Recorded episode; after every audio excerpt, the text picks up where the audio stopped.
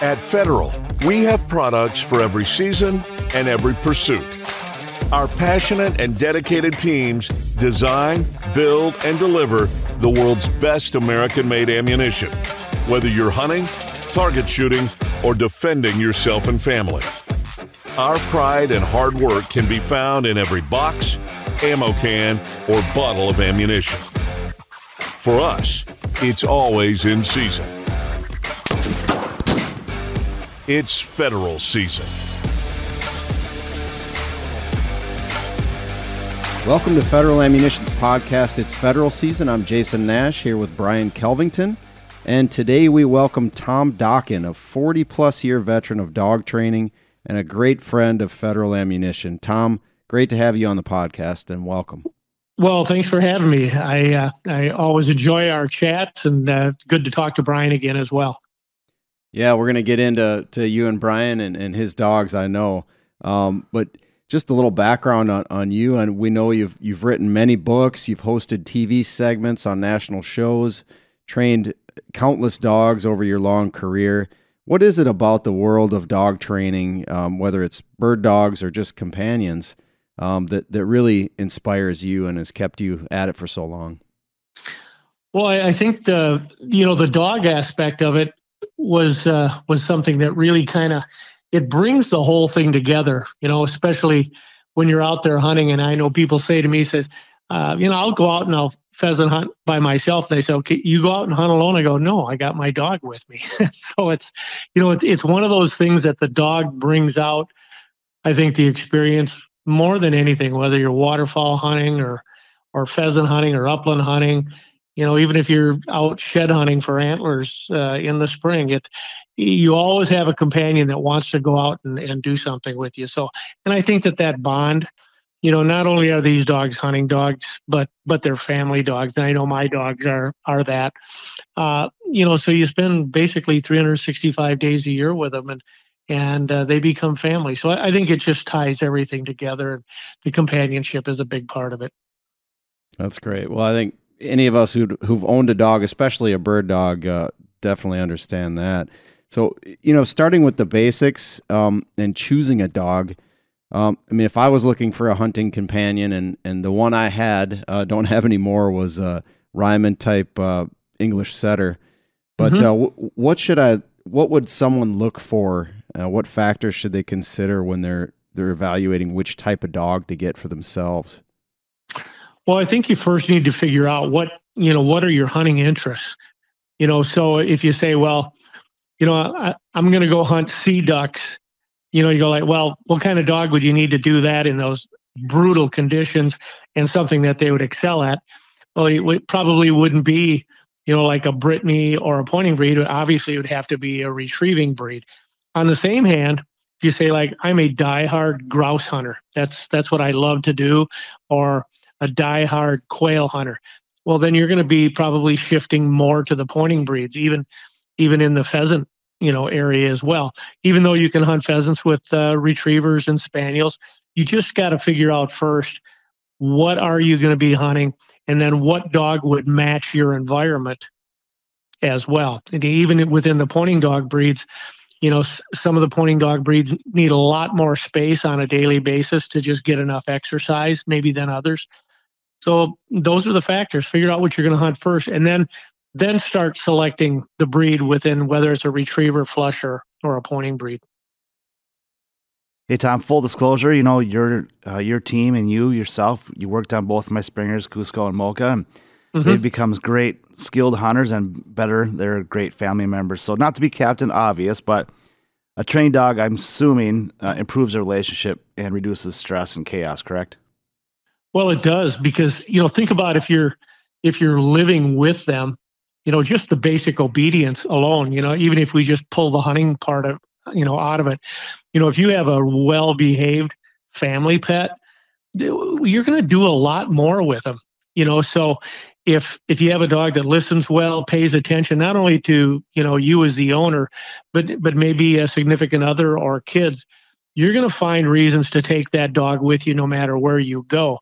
If you have one that does not behave, all of a sudden that dog becomes more isolated and you, you, know it becomes more of a burden situation than um, hey we're going to the store we're going to you know we're going to do this uh, you know the dog would be a natural hey let's let's go. And our dogs do that. They pretty much go everywhere with us. But you know without some control you know and, and having a dog that behaves yes then then it becomes a different situation. So give us some general recommendations on when to start your puppy in the training cycle well, nowadays it's it starts off, and I always tell people it starts probably the minute that you pick that puppy up from the breeder. And an explanation for that would be uh, when I would pick a puppy up, you know, and I mean physically pick a puppy up at you know from a breeder or or a puppy that I'm going to select. Uh, when I pick it up and hold it in my arms for the first time, um, I'm actually going to start the training process then. And, and what normally happens is you're picking that puppy up and you're taking it away from its litter mates. So you've picked it up, you have it in your arms, and that puppy is going to want to communicate and say, "Well, I want to get back down with my, you know, with my litter mates." So what they'll do is they'll start to struggle in your arms, and what I'll do, the first little lesson that I'll do is when they start to struggle, and, and they're all a little bit different, but if they start to struggle, I'll just put a little pressure against them while I'm holding on to them, and you're going to find out a little bit about your puppy's personality by how much they struggle. And as they struggle, I'll just increase the pressure. As soon as they relax in my arms, I'll let the pressure off. So what they're learning is is is if I'm going to fight to try to get away from being held or controlled, um, it doesn't work. As soon as I relax and comply, um, you know, I'm going to be put back on the ground. So it actually really starts the first time you pick that puppy up. Because when you think about it, if they learn to give into a little bit of pressure, if you have them on a leash, don't they, you know, really need to learn how to give into some pressure on a leash? And then treat training starts, you know, day one, as soon as your puppy will take a little kibble out of your hand, you know, start using it, start using it for the come command. Uh, and and the nice part about doing that, starting it so quick, is you're not forcing your puppy to do anything uh, they're actually working for that that treat. So they'll always work better early on when they're babies if they're working for themselves. They're not really working for you. They're working to get that reward.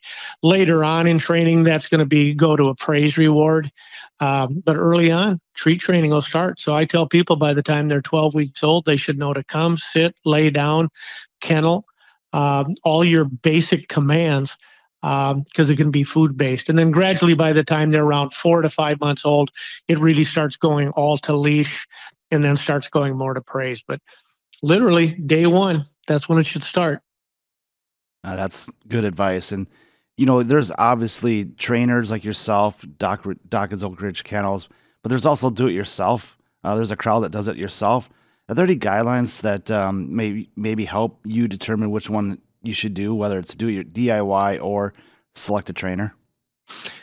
I think you have to first say, do I have the time? You know, do I have the time to do it?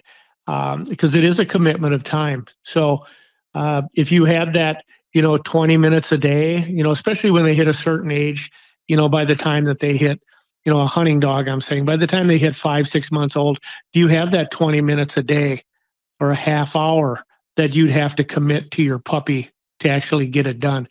And there's windows uh, of opportunity. So if you say, well, I didn't get to it, but now he's a year old, well, you probably have a lot of habits now that you have to try to break. And the problem with breaking habits is the longer that habit's been in existence, it's like cutting off weeds. You can cut them off at the surface, but but they're always going to be trying to pop up. So do you have the time to do it? And then also resources you know, a lot about training a dog is kind of like building a house. You know, you have to put the foundation down first, then you can put up the walls, then you can put up the rafters. Uh, and, and so everything has a step process. Nowadays, there's so much good information out there books, DVDs, you go online. You know, it, it, the information is, you know, just almost overwhelming. But the thing is, just go do something you know, a lot of people go, I, I didn't want to do anything because I didn't want to screw him up before you get him in for training. Well, no, that that'd be like sending a child to school. He's going to kindergarten, you hand him off to the teacher and say, "Well, I think he knows his name." You know, so you you really have to kind of go. get get started, get involved with it, get the information you need. But then a professional trainer, you know, that's that's what we do for a living. We we that our job is to take the time every day to train your dog. But then even if you have a professional trainer, you have to learn from the professional trainer what you need to do at home to maintain the training once the dog leaves. Perfect. Tom, one of the things, you know, I, I did, I mentioned I had a, a setter and pointing dog, and, and I did mm-hmm. train him myself because I had lots of time back then. And sure. uh, I made plenty of mistakes, but I noticed that it took my dog a long time to really become a good hunter. And some of that could have been just the, the amateur training. But do you see a difference in breeds? What do you typically consider your timeline for, for dogs to really grow into a, a great hunting dog? I think even within breeds, um, it does make a difference. And then not only, and then also male versus female. You know, your females tend to mature a little quicker. No different than when we were in junior high. You know, the girls were always, you know, way ahead of the guys.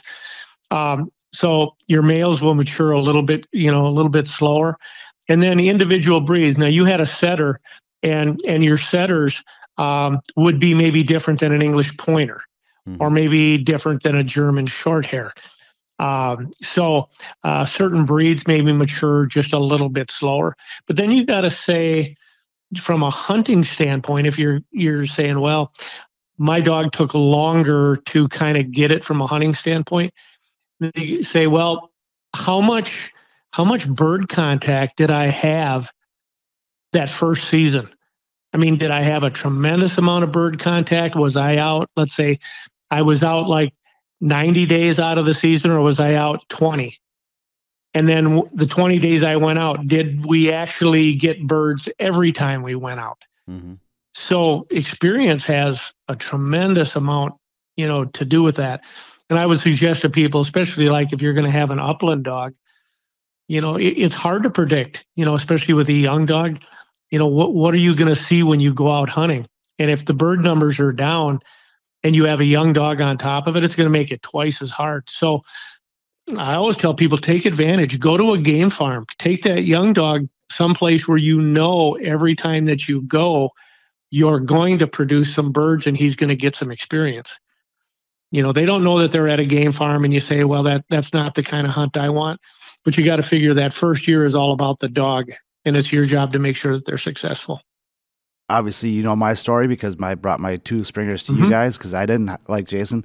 Unlike Jason, I didn't have the time with three kids in high school, and sure. so you know I I selected your the option of using a trainer. But mm-hmm. When do you um, for bird dog owners when do you start bringing that firearm into the um, training regimen?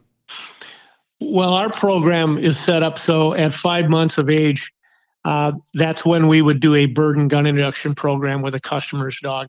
It's a it's a two week course, and the the whole emphasis is on introducing them properly to birds, getting them, and we say introducing to birds, get them to the point where we call it, we get them birdie, get them excited about birds, get them fired up that that this is my mission in life is to want these birds, and then the gun introduction is is an extremely important part of that program too. It, it's one area of training that if you screw up the gun, you may not be able to come back and get your dog out of gun shyness if you do it wrong. And so here you have this great puppy, maybe had great bloodlines, great breeding, had a really good start, had one bad gun experience because it wasn't done properly. And their career might be over before it ever started. So that's why we started that bird and gun introduction program with these young pups you know, when they uh, were five months old, probably about 35 years ago, because we'd see these dogs come in at a year, year and a half old, or maybe somebody had already shot around the dog. And your chances of having, you know, success get less and less as the dog gets older, or especially if they've already had a bad experience. It doesn't necessarily have to be a gun either. It can be loud noise. It can be a nail gun. It could be anything that spooks a young puppy. So we always tell people if you're going to come in for that course, we just as soon have you not do any shooting before we get into that course because let us do it because we've done thousands of these bird and gun introductions. So um, you need to do it right. I tell people you can do a bad job with sit and still have a hunting dog. You can't do a bad job with the gun and still have a hunting dog. A great point. It is. When do you? Um, when's the first time? When's the right time to take your hunting dog to the field for the first time? Only after they've been introduced to birds and gun, really, because if you're going to take them into the field, and your purpose is to actually be able to shoot something for them, they have to be they have to be gun broke properly. Um, and here's what here's what can happen. So let's say you take a dog out that has not been shot around. Let's let's say he's five six months old. He's all of a sudden he's running around. Maybe he didn't see a bird get up and he hears this huge boom. All right, so it could be a it could be a problem just with that noise. He goes like, "Oop, I'm done." He comes running back to you for security, and you can't you just can't go like oh that's okay. Go out and let's do this again. Or think about this. He stumbles on a bird and i say stumbles on a bird because a lot of times they don't know what they're doing to start with. The bird flushes and this huge boom goes off immediately after the bird flushes. Now you risk the factor that he says that bird made that loud noise that i'm afraid of. So now he does not even want to if he smells a bird no way is he going to go near it to flush it because he knows it causes that big boom. So we tell people once we get through a bird and gun introduction program and we're actually able to shoot birds over your puppy by the time he's five months old. We say you have a hunting dog now. I mean, you do have a hunting dog. Do you have a trained dog? No. But you do have a hunting dog. And by trained dog meaning is all of the control all the obedience you know those are courses that we would do a little later on get all of the control and all of the you know all of the more advanced work on them but if you can shoot over your puppy and they love birds then you can take them hunting. But i would not roll the dice and risk it and try to introduce your your young dog to hunting if he hasn't been introduced to gun and try to do it in the field we've seen too many bad cases and it's sad because uh, a gun shy dog is man made, it's not hereditary. And this is for the folks out there. They'll say, well, the mother of this puppy, she was gun shy, and I'll be darned if this puppy wasn't gun shy too. And you go, well, maybe you want to look in the mirror because the same person who introduced the mother to the to the gun introduced the puppy right? So, so I'm telling everybody now, it's not genetic. It it's something that happened. It's a man-made problem that happened. Tom, have you been able to reverse that? if you have you had some gun shy dogs that have come in and you've been able to get them excited enough about the hunt to to kind of break them of that? Yeah, there, it's all different degrees, and it depends on how severe it is. To be honest with you, what we would not do would be to go, well, let's just sit him down here and just keep banging the gun you're just you're just hammering the problem worse. So what we're going to try to do with with a, a dog like that, we're going to try to get them, and we do this in our bird and gun introduction anyways. The first thing we do is get them as crazy about birds as we can you know, going and, and picking up a pigeon, then then chasing a, a, a clipwing pigeon on the ground and, and bringing out that as strong a pet predator drive as we can get. And then our our, our gun introduction, once we have a, a dog introduced to birds that way, would it no matter how it is, we always assume that that we're not going to try to correct a problem even for a dog that has never had a bad introduction to the gun. That gun introduction starts with a blank gun and a bird being thrown out in front, you know, 40 yards away. And a little pop with that little 22 blank gun sounds like a hand clap. Okay. And then we're watching that dog or that puppy. And you know, each retrieve the person out in front is throwing and somebody else is letting the holding the puppy and letting it go retrieve. They're going to work that in a little closer each day. Always with that throw of that bird, something they like. And I always tell somebody if first if if I started you wanting to like the gun, I'd hand you a hundred dollar bill, and then I'd clap my hand and I'd hand you hand you a hundred dollar bill. Then I'd do it again. Pretty soon, you want to hear me clap my hands because you're going to get that hundred dollar bill. Then I'd get out in front a little ways and I'd do the blank gun and I'd hand you, you know, and you'd come out and I'd give you a hundred. So so that that same concept. Mm-hmm. So then each day we'd work in a little closer, a little closer, but we're always watching that dog's reaction. if they're just fired up and go, I got to get out there, I got to get out to where that guy is that that has that bird, we'll move in a little closer each day. But you have to be, you know, really paying attention to what the dog is telling you or the puppy. And some like getting back to your question, some dogs you can, you know, you can rehab. It depends on how bad a situation they had. Yeah. Yeah. So it's it's just not worth the gamble though because the highest percentages of them are are are probably aren't reversible. Yeah, I've seen guys with puppies at the gun range, and it doesn't seem to bother them. You know, I guess it all depends on how they've been introduced, and yep, I was always yep, surprised.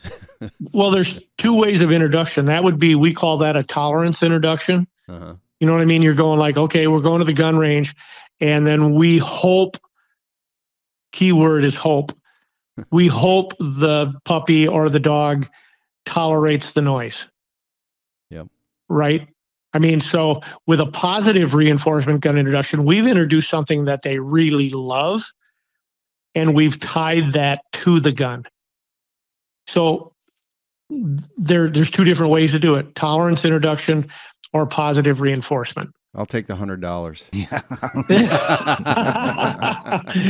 well, you know, and and like I say, we've done thousands and thousands of them, and and our job is to is to move these puppies forward versus cause a problem and try to rehab. I mean, so it's always harder to rehab something than it is to move them forward. So, and and that was really a program that we initially started because when I first started training dogs, you know, most of the time we'd see a year old, year and a half old dog come in and we go, it just really doesn't have to be this way. And a five month old puppy is like a child. If you put a bunch of five year olds in a room together that they don't know each other, in 10 minutes they're playing. If you put, you know, uh, some teenagers in a room, 10 or 15 of them, it's not going to happen that quick. So those young puppies are ready to jump in and try anything. And that's why we target that age. Plus, at five months, they have their permanent canine teeth in, and uh, their mouth isn't going to be sore, you know, during retrieving. So we want to make sure that everything's positive. So, if I'm a DIY guy, um, what mm-hmm. system do you would you recommend? That reward treat system, or a little bit of the compulsive training, which may have some physical aspect of correction? Or is it a combination? Yeah. Or is it a combination, Tom? Oh, it's it's going to be a combination, and and the reason we do that treat training early on, I mean, you got a little seven week old puppy, you know, to start with. So by the you know by the time let's say they're twelve to fourteen weeks, you know, they're pretty vulnerable at that age. So it's all it's all positive, you know, motivation with the with the food based reward, and then we start working the leash in there.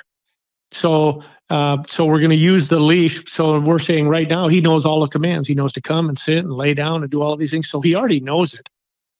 So all we're going to do is just add a little pressure on the leash with the command and then still give him the reward. Okay. And then gradually we're just going to wean away from the reward, uh, of the food reward, and add a praise base. And then some discipline has to be necessary. Um, and, and, you will see this. Let's say um, okay, your dog, you're living in suburbia, uh, your dog is in the front yard with you, and it sees the neighbor dog across the street, and you see a car coming, and your dog is going to go running for it. And you give the come command, and he goes, I'm not hungry right now. See what I mean? Yeah. So he, and just like us, you know, I grew up in a different area, you know, era, I should say, where, you know, you got decisions to make. Um, you know, and making bad decisions, you know, would cost you something. So you want to have uh, the ability for these dogs to know that I'll always give you the chance to do the command properly. And then consequences are going to be based on, you know, the dog's personality. But, you know, uh, check cord or leash, remote training collars have, have changed dog training immensely within probably the last 20 years, even though they've been around for over 50, because the technology changed. So now, like say, if I gave a little tug on a leash and said, come, I can make the remote training collar about the same tug on the leash because I can set it at whatever level I need it for the dog's personality. So the collar actually will modify to the dog's personality so you never use any more corrections. So it's like you have a, a mile long leash on your dog. Mm-hmm. So now you can go out and you can have a dog performing everything off leash, basic obedience commands, and in the field, and act like you have a leash. So, um, but the food base for for us for what we want because we need off leash we need off leash with distractions. You know, a deer gets up, a rabbit gets up, uh, the dog is going to go chase a car. Some of those things we we need off leash. And I've never had a customer, even if it was an obedience customer, just straight obedience, that goes, if I said, "Would you like your dog to come without the use of a leash?" I've never had anybody say no. Yeah, right. Right. We always want that. We want to have it. And nowadays, having the equipment that that's available to us, it's easier than ever to just reinforce the command. And you know what what is nice about it is your dog your dog wants to have some structure. They're a pack animal. They they want structure. They they actually need some structure, and they're happier when they have have some structure. Yeah, I know Cusco and Mocha. They both like to have some structure, especially at six thirty when it's time for breakfast. But, anyways, hey Tom, if you don't mind sticking around, we're going to take a oh, little yeah. short. We're going to take a little short break, and we come back. We'll talk about some specific breeds and some hunting talk um, when we come back after the short break. Meet the industry's widest variety of game-changing ammunition. However you shoot, and whatever you hunt, Fortune favors the prepared. And nothing prepares you better than Federal Premium. It's a gold standard advantage delivered directly from the experts in premium ammunition. Find your Federal Premium Advantage today.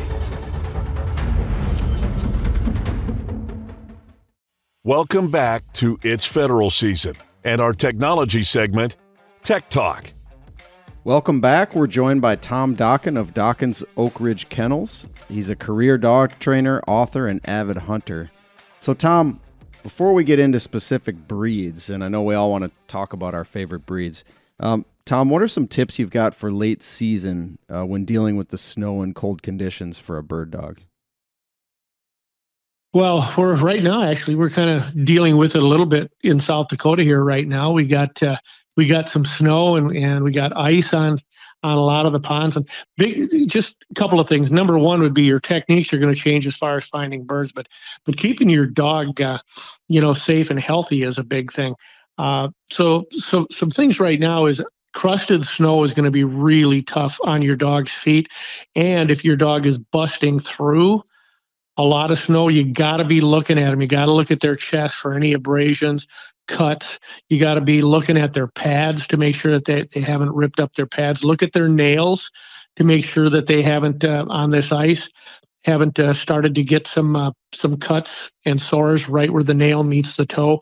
Um, that that's extremely important. And also, we never think about this that much during the you know the harder part of the season where it's cold. We got extreme temperatures, but these dogs get dehydrated really fast and, and they get dehydrated a little faster, even in in these cold temperatures where you think, well, that doesn't make sense. It's not hot out, but they are going to get dehydrated. So you have your water bottles with you when you're out in the field because this time of year you're not going to run into any open water or a cattle dugout to let them you know jump in and and get that. So bring your water bottles. I'm going to give you a tip on getting your dog to drink out of a water bottle. You can do this first if you just want um, just take like a, a normal water bottle that you might get and take and just smear some peanut butter on the end of the bottle and get your dog so he recognized that bottle he should go up and lick the end of it. And then just get yourself one of those bottles that has a little spout on it and then you can start it there. But you want the dog to start targeting that bottle. And then i like using there's a little additive uh, digestive enzymes called FortiFlora. It's a Purina product. It's a granule that yeah, if your dog isn't good about drinking, especially when they're out hunting, a lot of them is like, I don't want to drink, I just want to go. Uh, put some of that FortiFlora because it tastes really good. Put it in their water bottle. They're gonna they're gonna drink more, and then even uh, during uh, you know feeding time at night, go ahead And uh, if you want to put some of that on the food too, it's just to give them better. So I had a dog that I'd take him on a hunting trip, and and you'd have to do just about anything to get him to eat because he was so fired up to eat. And and you know you can't go two three days without your dog eating when you're on a hunting trip. So you you got to really look at him. Uh, end of the day, and I like doing this during the day too. Uh, get your dog so he can roll over. You can just check him out really good. Eyes, ears, um, all different things. Weed seeds in their eyes. It's another big thing. Uh, don't go digging in there with your finger. My dogs are used to me like I'll I'll kind of open the eyelids up a little bit and I'll blow in there to blow any weed seeds out. You know, it's just it's little things, but it's it's our job to make sure that they're safe. That's our job. Yeah, I just their job is to hunt. It's our job to make sure we take care of them. Yeah, just experiencing that myself. We came back from South Dakota a week and a half ago, and a lot of Milo fields and and little Mocha got um, she had a cut on her cornea, so a little scratch mm-hmm. on her mm-hmm. cornea. So it yep. it's just a matter of of noticing it that first night and then taking her out of the field so she didn't um, hunt any further, do any more damage, and then get her back to the vet. So it really is on the owner to make sure your dogs are ready to go. Can you? Is there? Should we be looking for like frostbite? Can dogs get frostbite, Tom? Well, I, I think you can put them in, depending on the breed, too. I think you can put them in situations where uh, I don't know if it it would be considered total frostbite, but you know you could see this would be more like if you had an outside dog that was maybe out all the time. You know, maybe in a back in a back kennel that you didn't have a good dog house or something. You'll see, you know, even wild animals that their ears will get froze. You know what I mean? So it, it, once again, it's how it's what environment you put them in. If they're moving, you know, I had an English pointer one time that, you know, you're hunting late season. I'm talking cold now, below zero temps, and as long as you're moving, they're fine. You'd stop for 20, 30 minutes. You know, you'd be maybe by the vehicle. You go like, okay, we got to get going. I mean, they don't. They have a coat on them more for a purpose for hunting in in warm climates and warm temperatures. Okay, so you have to be aware of that and what your dog's coat is like. German Shorthairs are going to have a tight coat. Any of your tight coated dogs, you know, I mean, as long as they're moving, fine. And then if you're going to be transporting your dog not in the vehicle with you, or maybe in the back of the vehicle, let's just say you have a topper, get an insulated cover to put over it. And then another thing that you want to do is is maybe take and get a, a piece of styrofoam and put underneath the crate. Because that crate's going to probably be on that on that metal bed. And so your dog is actually going to be cold, you know, doing that. And and so you know, protect them you know get them to the get them to where you know they're going to be protected uh, you know in that situation and then one other thing that i think is important i try to tell this at the end of my seminars when i'm doing them is two things the last thing that you take out of the vehicle when you get to your hunting spot is the dog the first thing you put away when you get back to the vehicle is the dog. And i'll tell you why. Let's say you let the dog out. You've just pulled off the gravel road. You let the dog out. Now you're looking for your shells and you're grabbing your gun and doing this. Well your dog's probably not going to stand right there. All of a sudden they're in the ditch on the other side. A vehicle comes by. I don't need to tell you what can happen. And i've been around this so long that you hear these stories. So if it's the last thing you take out of the vehicle your eyes are on the dog and you're taking them. And if it's the first thing you put away, the dog's not running around the vehicle, getting in the ditch, getting on the road, and having an accident. I mean, so, I mean, it's just another one of those things that we have to be thinking ahead and be responsible. Yeah, you you talk about dog kennels, and I, there are a lot of people who like to let their dogs ride loose in the car, and you know when you can't fit a kennel, I, I get it, but I I got in a pretty bad rollover accident at 70 mm. miles an hour, and I had a, a pickup truck with a topper and my dog was in the kennel. And even though the wheels came off the truck and uh, the the back tailgate fell off and the topper got crushed, that kennel saved my dog's life. And uh, he he was fine. He had a little scratch on his on his eye, and that was about it. So um, it's it's right. important to protect them, like you said.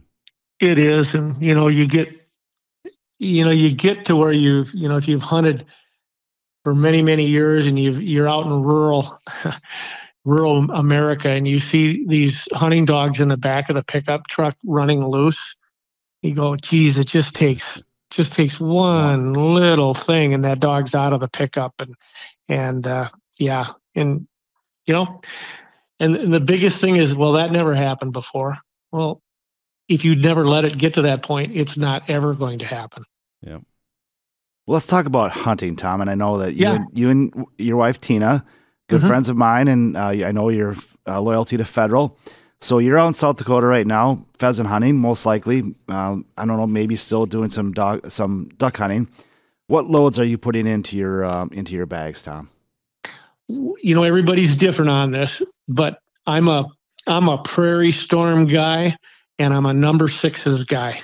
I mean, I I I love the prairie storm. I, I love the copper plating. Um, that that's that's what I'm going to shoot. Tina and I both. That's that's what we're going to shoot. Um, and and depending on, on what gauge you're going to be shooting, you know, like uh, we shoot 20 gauges a lot.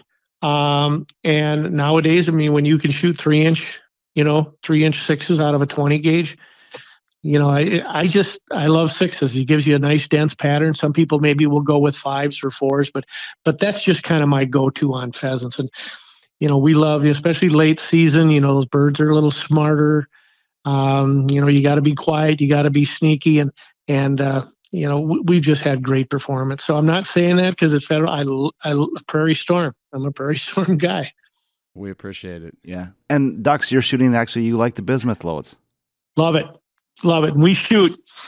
You know, I grew up and we shot lead. That's just the way it was. I mean, you shot lead, so I I like to uh, I, I, like that heavier shot that that you've got there, and then plus we you know we're going to be hunting canvasbacks, bluebills, redheads, and a lot of times you knock a down a bird down over the water. I mean, not everyone is dead, and so having that that pattern density and having that little smaller shot size for shooting cripples on the water, you're just not going to lose the number of birds. So um, when that product came out, I kind of went, thank you, thank you, thank you, because um, losing cripples is just something that just, just just kills you. And so if you can eliminate that by having the right shot size and then having a little heavier shot, you know, I mean, added because of the material, it it just makes a you know just a better load. And people will say, well, you know, this is an argument like for for duck hunters. Well, it's it's a it's a more expensive than uh, you know you know this this other kind of material. I go, think of all the money you spend every year getting ready for hunting, all the different gadgets and decoys and boats and all of that, and a couple extra dollars on shotgun shells. So it, it's the argument's not there for not shooting, you know, shooting that kind of stuff. All right, now into the topic that will uh we, that Jason and I have been anticipating and like wanted to talk about is breeds. Mm-hmm. All right, you know me. You know my mm-hmm. you know my dogs. You and Mike. Yep. You know my dogs, the Flushers. They're the Spaniels, Golden Retrievers, and Labs. So, what are the best uses for these dogs, and, and what what do they bring to the table?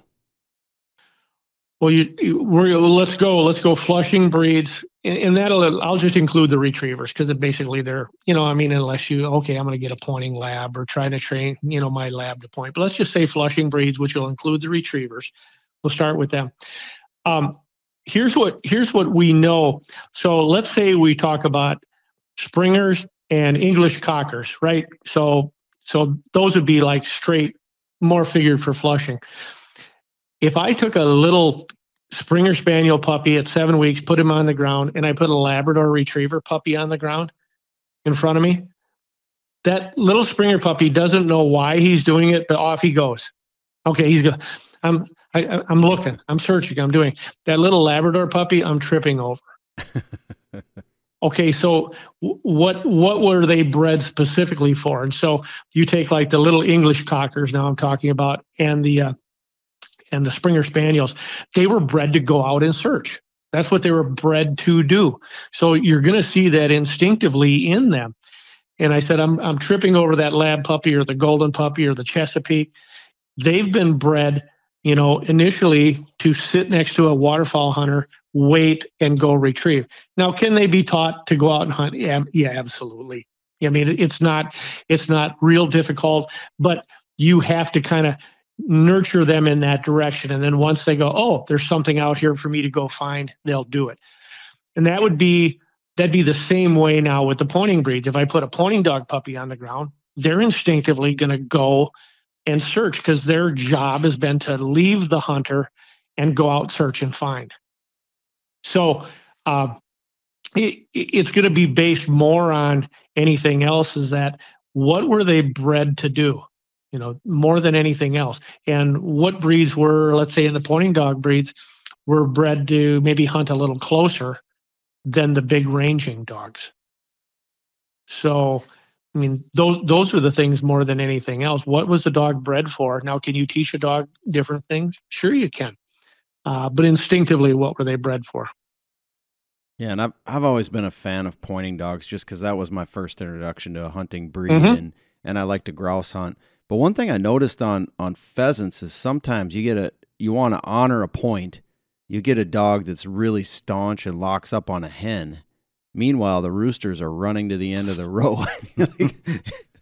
Have you- know, do you have any uh, thoughts on that or tips about w- what to do when you you know those the ones you can actually shoot are already at the end of the the row? Well, this is the age-old question with roosters and pointing dogs. Is that yeah? You know, the dumb ones sat tight and got shot. right.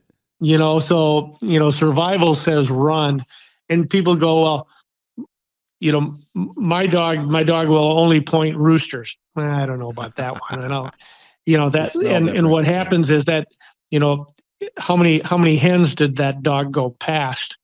You know, before it, it got to that rooster. So, Mhm. but um, you know, getting back to the getting back to the question is, birds that do run are are tough on pointing dogs because we're telling the pointing dog do not as soon as you smell it point. And you don't want a pointing dog that as soon as they smell it, well, get a little closer to it. Go a little closer. I want you to get a little closer to it because what's going to happen as they get closer? Mhm. it's going to flush, right? So now that pointing dog's out there 75, 80 yards, he's on point. And we don't want him inching his way in there closer because it's going to flush before you get there. Um, and you're going to get, in a lot of cases, we call it false points, where the dog, oh, strong scent, comes on point. Now that bird moves out and runs about 30 yards or so. You come up there and go, that bird's got to be here. He's got to be right in front. He's pointing. And then all of a sudden the dog kind of goes, it's not as strong as it was. And now, okay, well, let's let him go. Let's let him move a little further. So you might have 10 or 15 false points as you work your way down this field. You know, always anticipating, oh, it's got to be here. It's got to be here. It's got to be here. Um, you know, whereas, you know, uh, we started hunting some Mearns quail in Arizona, probably one of the best holding upland birds that I've ever seen. I mean, you could have a dog on point, go eat lunch, and then come back and flush them. I mean, and that that would be the perfect bird, you know, for any pointing dog guy because they don't really on a on a normal basis run a lot. They'll they'll just hold where they are. So you have to be able to adapt and adjust and know that you're going to get some false points. And the problem is for a lot of these pointing dogs, they're going to start they're going to start doing more trailing because that bird is moving and the more they trail the more they're going to be pushing so you you got to appreciate the times when you get those roosters to hold but then the kind of cover that you go in might make a difference too another problem is late season now we're hunting cattail sloughs you know so not being able to see your pointer that they're on point well then let's get some technology in there because now you can have a tracking collar on your dog and go, well, uh, I don't see him, but he's 50 yards away from me. And yeah, he's still moving. Or, oh, nope, he's on point. And you know the direction to go get him. I'll use a beeper collar late season if we're hunting a lot of big cattail sloughs, even on a flushing breed. And I don't want it, it's not going to continually beep. But if I go, well, I don't, I can't, where is he? he might be 25 yards from me in perfect range. I'll just hit, and I set mine for hawk scream. I'll hit it, the, the button, and it'll just give a hawk scream. So I know where he's at. But then my dogs have also been taught when they hear hawk scream, I want you to check back in with me. Yeah, so I use it just like a whistle. So, you know, technologies there, you know, you know, especially for the pointing breeds now, where, um, you know, you can give them a little bit more leeway, and and know that okay, he's just over the hill, but he's you know he's 75 yards. Uh, as long as you know your dog's going to point, obviously. Yeah, I, I, used to use the old fashioned bell, but you know, on a windy day, and especially as you get older, your ears, your hearing goes worse. It's hard to hear, but uh, yeah, there's some great technology out there. And one of well, the and plus, when that bell stops, you don't know where the dog is. yeah, exactly. and, and that's when you really want to know where he's at because he's probably on point. Exactly, and I yeah, you, you talk about quail hunting, Tom. One of the coolest things I've seen is the combination of a pointing dog and a flushing dog where when when you're you have the luxury of being able to do that and the birds hold tight to be able to send in the flushers off of the pointer is really a sight to to see well um, here's what I'm going to say to that. I mean, for people who have ever been on one of those hunts and have watched it happen, and it happens the way it should, that's that's not by mistake. That takes a lot of training. It takes a lot of training on both dogs because that pointer's got to put up with having another dog going in flush and retrieve. Plus, you know that retriever is got to be under control enough that um, you can you know walk them up. The dog's on point you know the that dog is going to be 100% not just bust in until you tell him to go in and flush. So if you ever get a chance and i don't know where you saw it but you probably you probably saw it and went oh that was pretty cool. It takes a lot of training. I've done it uh, but it takes a lot of training. But then it also takes a lot of maintenance. Yeah. you know what i mean? To keep those dogs doing it. So if you're ever in a chance to watch it you're watching something special. A pointer being backed by another pointer and letting a flushing dog go in is that's like a painting. So I, I actually get a chance now to brag on on Mocha. This is obviously my little female, but this year it happened several times up in the grouse woods in Minnesota. We were hunting oh, with yeah. somebody who had a, a German short hair pointer. He would go on point, bring back. I'd bring Mocha back to me, and uh, we'd go in and flush the bird. And and uh, it just like Jason says, it is something spectacular to watch and and Mocha is just that is something that um, I've watched her mature in the four years, and man, it's so cool to watch. And even if even if you miss the bird, um, it's uh, still fun to watch. Sounds like she had a good trainer. It definitely, definitely. Good job, My, Brian. Well, no, I think um, it's a combination. You know that we walked away from, you know, with after Mike turned her over to us, that it, it the work does always continue, and um, Mike set her up for for success, and just really um, appreciative to watch dogs work like that. Yeah, I, I think the big thing there is, like you said, okay, dog's on point. Is that that you're able to have 100% control, call your dog back to you under under a you know kind of a a high uh, you know high drive situation. Call them back, settle everything down, and then do it. And that it's you know so many of the problems that people run into out there with their dogs, no matter what breed, 99% of the time it's just obedience related. And if you can take care of that and have good obedience in those really, you know, high stress situations, and I say high stress meaning like excitement. I mean that that's the majority of the problems you're going to have are are going to be a result of of not being able to reinforce your commands. And now with the technology that's out there, it's almost it's almost something that just you know once you've got your dog fully trained, it's a matter of you just going well. We're just going to stick with the program. Well, Tom, thank you so much for your time today. This uh, podcast will be live a couple days before Christmas. So we wish you and Tina and the crew at Dokken's Oak Ridge Kennel a very Merry Christmas and a Happy New Year. And thanks for your time today. Thank you, Tom. Well, thanks so much for having me. I always enjoy the chat and uh, hope we can do it again. There's a time and a place for every season. This is that time and these are those special places. When preparation gives way to anticipation, rituals, and traditions. Friends, family, forever. This is what you live for. It's time to celebrate the annual tradition like no other. It's federal season. Welcome back to It's Federal Season and the News and Notes segment. Welcome back to the final segment of It's Federal Season. It's a few days before Christmas, and if you need some last minute gifts, check out our merchandise page at federalpremium.com for branded gear and apparel.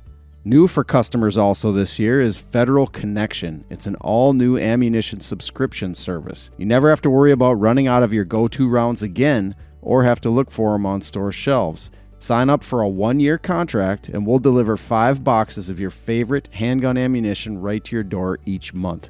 Shipping is free, and orders are eligible for federal rewards points. Initially, you can subscribe to some of Federal's most popular American Eagle loads, like a 115 grain 9 millimeter, a 180 grain 40 Smith & Wesson, and a 200 grain 45 auto.